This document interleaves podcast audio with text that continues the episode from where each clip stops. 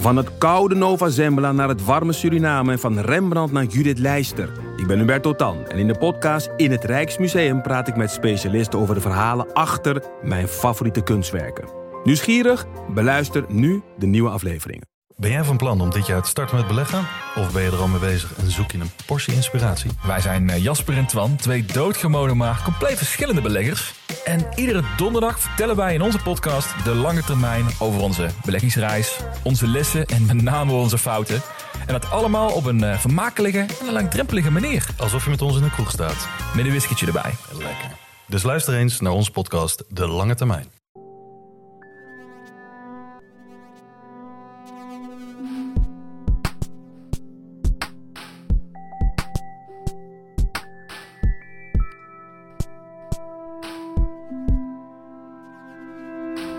Hey, ik ben Pieter van Relaas. In Relaas hoor je waar gebeurde verhalen en die worden verteld door de mensen die ze zelf hebben meegemaakt. Joxie, dat is een echt natuurmens. Ze weet dat zelf al lang, maar tijdens de coronapandemie is dat voor haar nog duidelijker geworden. En terwijl half Vlaanderen last had van huidhonger, ontdekte Joxie dat ze misschien nog meer een natuurmens is dan een mensmens. En als je dan geen mens-mens bent, dan wekt dat af en toe wat argwaan op bij andere mensen die wel mens-mens zijn. En zo geraakt ze wel eens in problemen.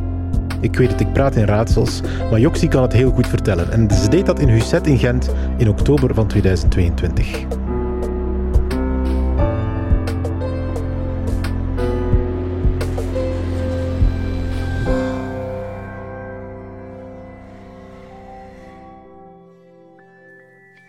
Mijn relaas is geen reisverhaal.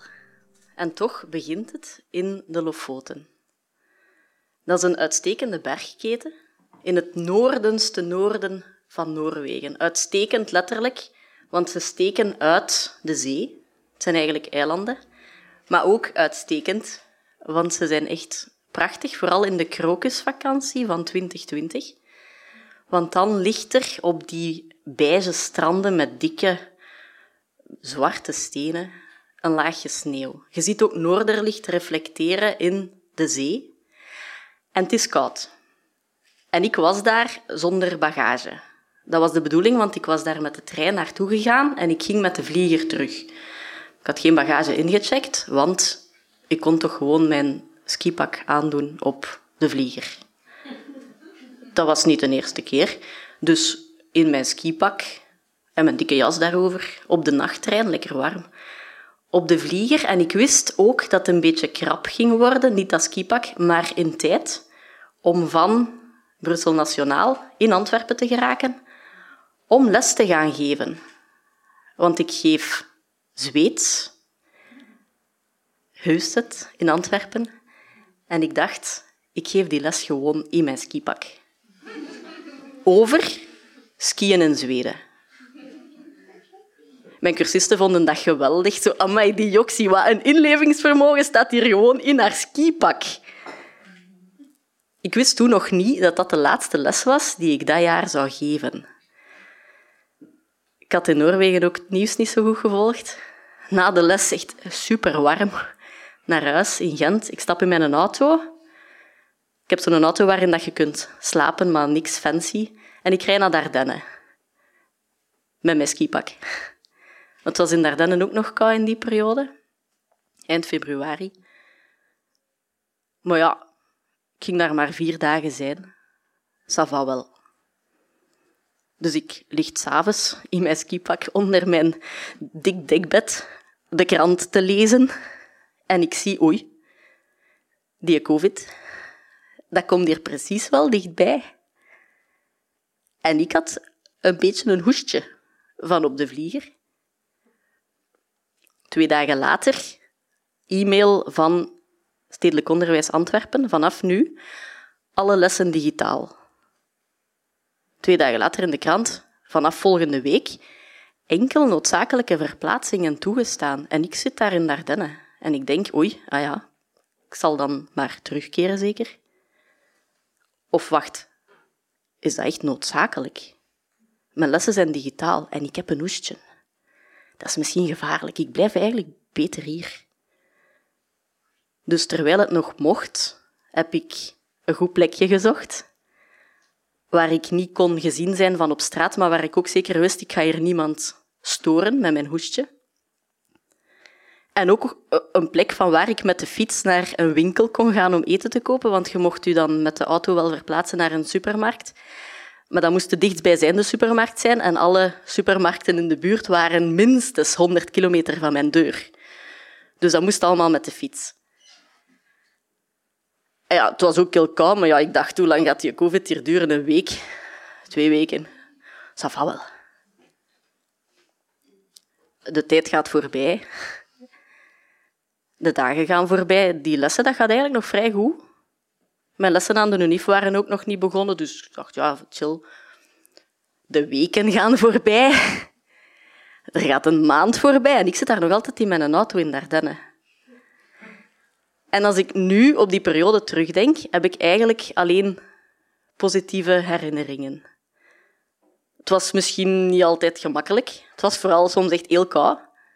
Maar voor elk probleem dat er was, was er ook wel een oplossing. Ik had vooral twee grote zorgen. Zorg één, ik had genoeg batterij nodig om mijn lessen voor te bereiden en om die ook drie uur aan een stuk met Zoom te geven. En ik neem mijn job heel serieus, dus ik was daar echt super hard mee bezig. En ik ben niet zo een vroeg opstaander, nooit geweest. Maar in die periode, ik had zo'n oplooibaar zonnepaneel. Ik stond echt op met de zon. Direct zonnepaneel open, batterijen opladen, want dat was super, super belangrijk. Ik ging soms ook op jacht. Op zoek naar een stopcontact. Voor als het nodig zou zijn. Alles met de fiets. Ik deed echt alles met de fiets, heel de tijd. Want er was geen andere optie. En ik leerde vooral hoeveel draait rond elektriciteit. Je hebt echt elektriciteit nodig voor alles. Hè. Voor licht, voor je gsm, voor, voor alles. Hier ook, die microfoon. En water. Ik had een bidon water mee, maar ja, 50 liter op een moment. Hoe zuinig ik ook was, was die op. Je wordt je ook zo bewust van waarvoor heb ik drinkwater nodig en waarvoor niet. Ik kan mij gewoon wassen in de beek eigenlijk, als die proper genoeg is. Ik heb ook gemerkt met hoeveel kilo liter water ik op mijn fiets kan fietsen voor ik omval. Want ik wou niet omvallen, want dan trok ik de aandacht en ik wou geen aandacht trekken. Ik heb veel gefietst. Ik voelde me echt zo de jager-verzamelaar op zoek naar eten, water, alle stopcontacten. Ik heb zo'n kaart van heel namen met alle openbare stop... Want de cafés waren ook dicht. Je moest kans hebben dat er ergens buiten een toegankelijk stopcontact was. Dat is dan allemaal op mijn kaart. Um, en dat is direct misschien mijn tweede zorg. Allee, sowieso mijn tweede zorg, want ik was vaak op jacht. En dan stond mijn auto daar alleen. Ik merkte ook, zeker in het begin, als je gaat fietsen, heb je geen kou. Het was echt heel koud in het begin. En vooral na zonsondergang. Je bent je daar misschien niet van bewust, maar de temperaturen zinken echt snel. En dan kun je niet meer stilzitten in je auto. Dus het beste was om te gaan fietsen vlak voor zonsondergang en dan zo twee uur te fietsen om warm te blijven tot dat tijd was om te gaan slapen en dan direct gaan slapen. Maar mijn grote angst was, als ik terugkom, die auto gaat daar niet meer staan. Iemand gaat zien dat die nummerplaat geregistreerd is in Gent. Ik mag hier helemaal niet zijn. Dus ik dacht, ik zet langs alle kanten mijn telefoonnummer op die auto. En ook de tekst in het Frans, tu es jolie. Als er dan niemand ziet, was dat die auto weer te doen. Ah, ik ben mooi. Oh, geen probleem, ik ga de politie niet bellen. Gelacht, maar dat heeft gewerkt. Niemand heeft mij ooit weggetakeld. En ja, ik zou misschien ook als derde moeilijkheid kunnen zeggen, het was soms wel wat eenzaam. Ik had aan niemand durven zeggen dat ik daar was.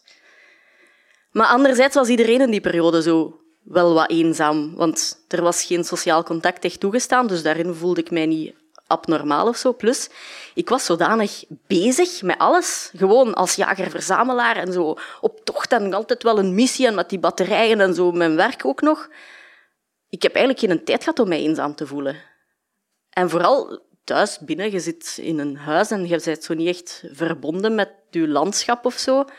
Maar in uw auto is oppervlakte ook niet zo groot, dus ik was meer buiten dan binnen. En ik heb nog nooit zo intensief een landschap beleefd als daar.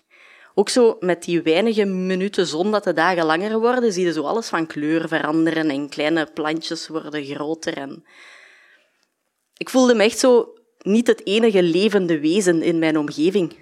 En dat was een, een mooi gevoel van verbondenheid. Maar ook mijn vrienden, waarvan er hier vijf aanwezig zijn, dat is grappig, hadden in die periode een idee om iedere vrijdagavond online af te spreken. Ik wou daar heel graag bij zijn, maar ja, batterij. Plus ook, ik wou niet zo graag in mijn auto zitten en dan licht maken, want dan konden dat zien van buitenaf. Dat daar iemand... Dat is verdacht. Dus ik had zo een grot gebouwd van mijn skipak en donsdekens tegen de muren. En ik zat zo in die lichtdichte grot met mijn klein gsm-schermpje een live chat mee te volgen. De meeste met camera, maar ik meestal zonder, want ik had die zo even opgezet gezet en een paar mensen zeiden oh, zit jij daar zo in het donker en ik hoor je camera weer af, dat verbruikt ook extra veel batterij. En we speelden ook altijd een spel. Bijvoorbeeld Pictionary. En dan was er een moment waarop het aan mij was en ik, moest, ik zat daar zo in die lichtdichte grot in mijn skipak en ik moest, of een ander iets, en ik moest tekenen een grot.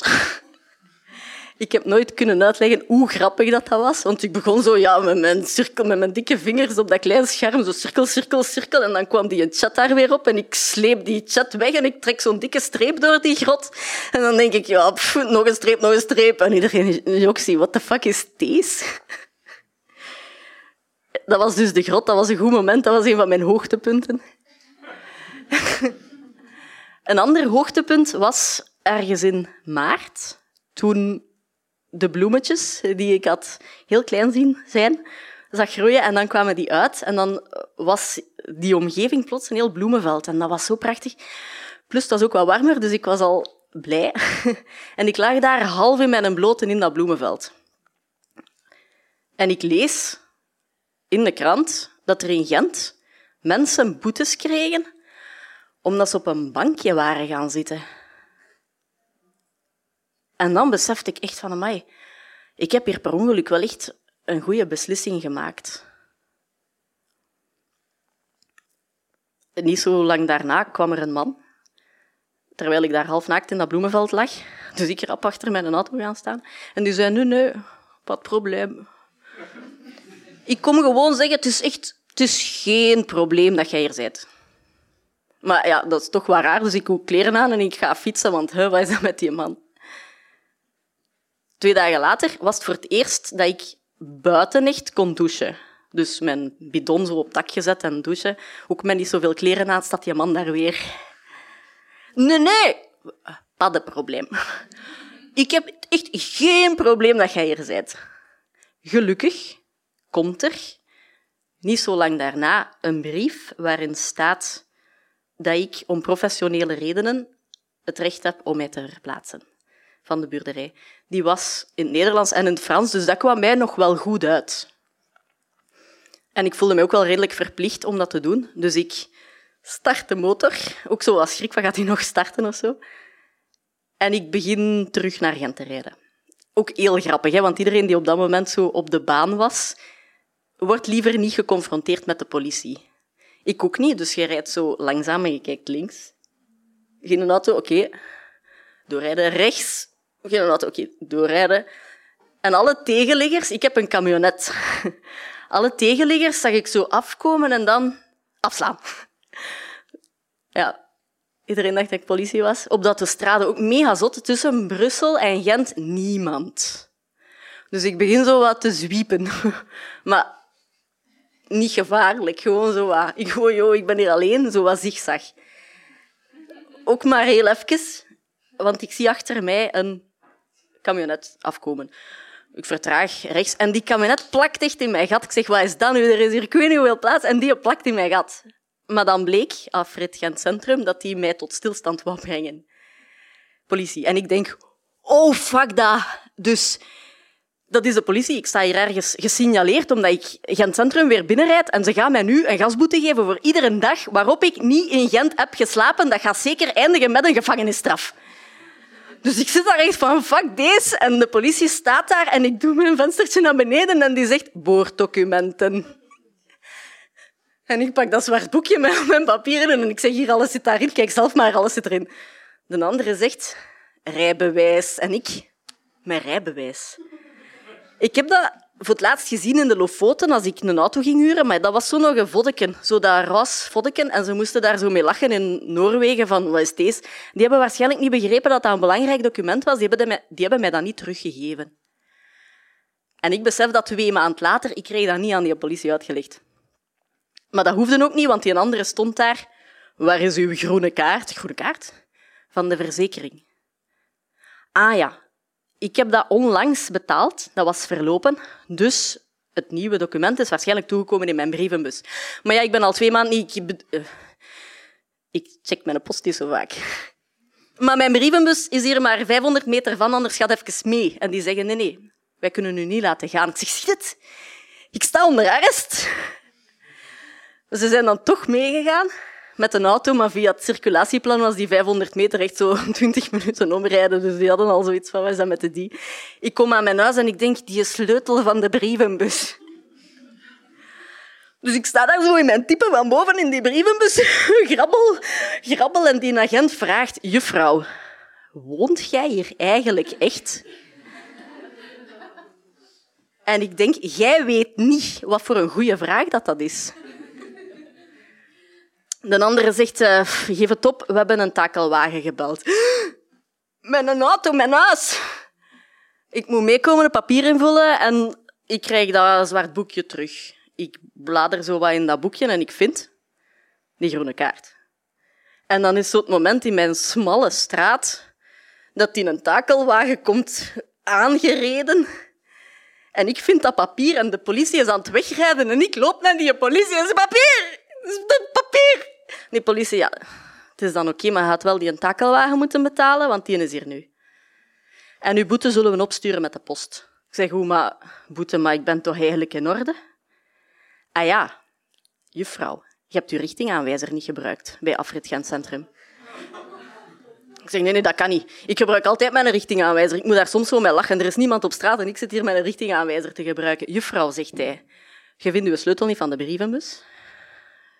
Je weet niet waar dat uw rijbewijs is. Het is misschien mogelijk dat je even vergeten bent om uw... 170 euro. Ik kom thuis. Ik denk, nee. Nee, dat is er niet. Ik sta dan in de keuken. Dat is wel grappig. In zo, de lavabo was al een plantje aan het groeien. En ik kijk naar mijn bed en ik denk...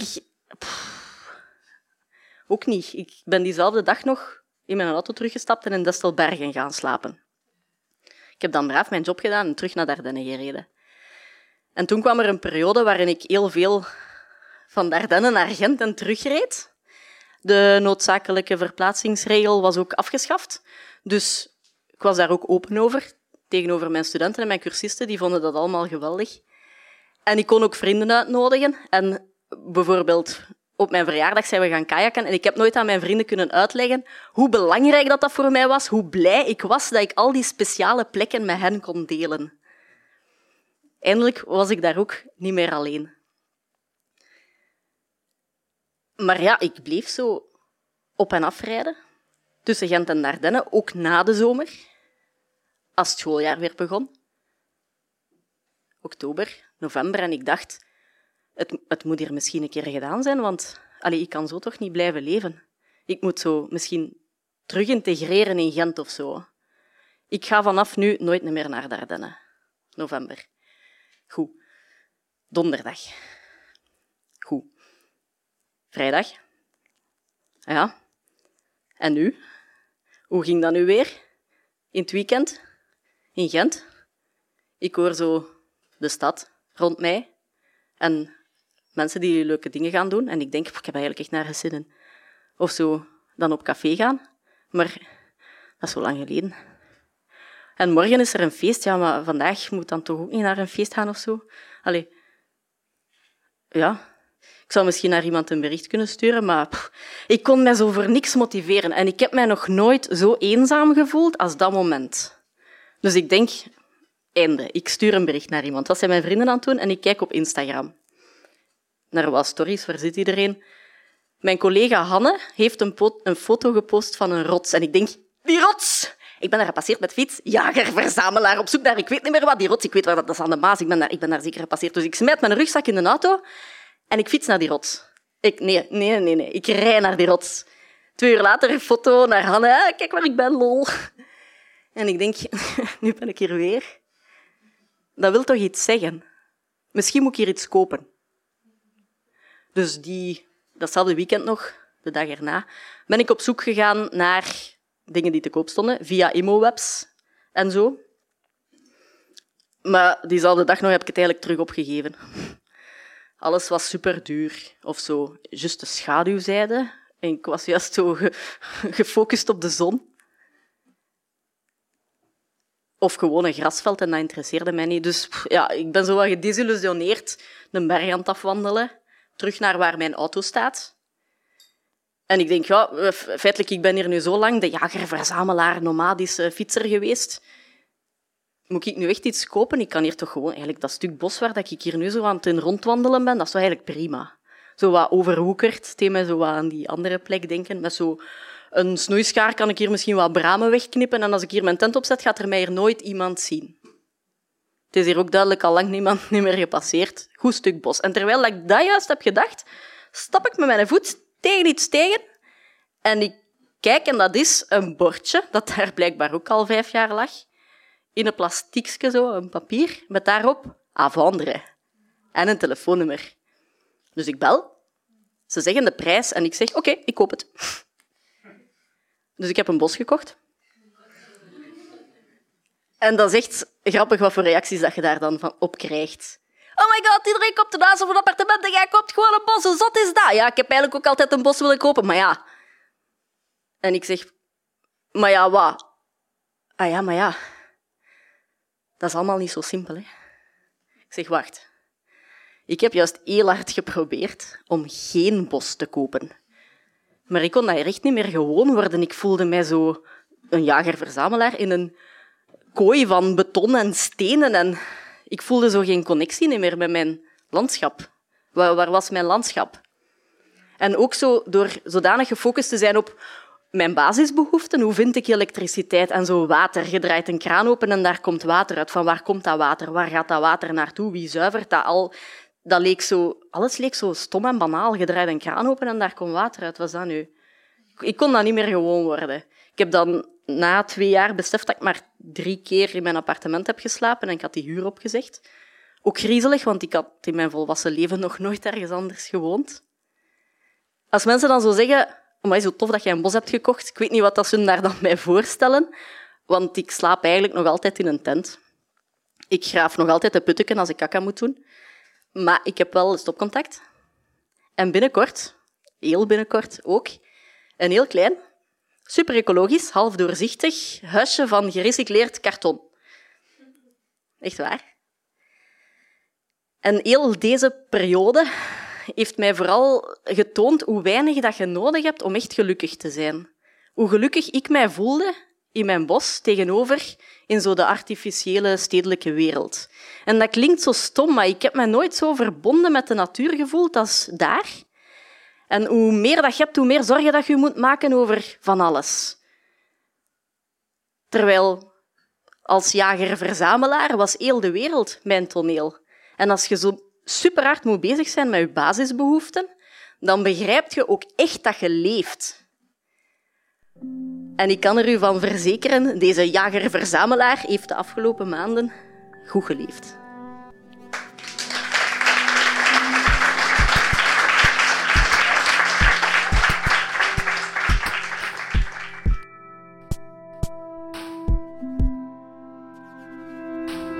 Dat was het relaas van Joxi. Ze heeft het verteld in Husset in Gent in oktober van 2022.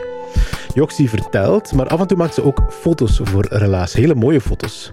Ze maakt ook heel veel foto's van de natuur, uiteraard. Als ik me niet vergis, trekt ze zelfs af en toe naar IJsland om daar vulkanen te fotograferen. Dus ze is helemaal niet vreemd van de natuur en wat avontuur. Heb jij ook vanlife verhalen of ben je aangetrokken tot een nomadisch bestaan? Wil je daarover komen vertellen op relatie? Je bent altijd welkom en dat weet je. Wie zin heeft om te vertellen is welkom. Het enige wat je moet doen is een beetje tijd ervoor maken om dat goed voor te bereiden samen met een van onze relaascoaches. Als je inspiratie zoekt, naast dit verhaal van Joxie bijvoorbeeld, luister dan zeker ook eens naar de verhalen van Rick, Rick Merci in Relaas. Het gaat over lange trektochten in de Ardeense bossen enzovoort. Ik moet nog mensen bedanken. De afdeling cultuur van de stad Gent en die van de Vlaamse gemeenschap voor de steun om live vertelmomenten op poten te zetten en om ons te helpen bijzondere verhalen zoals dat van Benny te kunnen vinden. Dankjewel ook aan Team Relaas om gewoon voor het plezier verhalen te zoeken, te coachen, ze op een podium te brengen en ze ook te podcasten.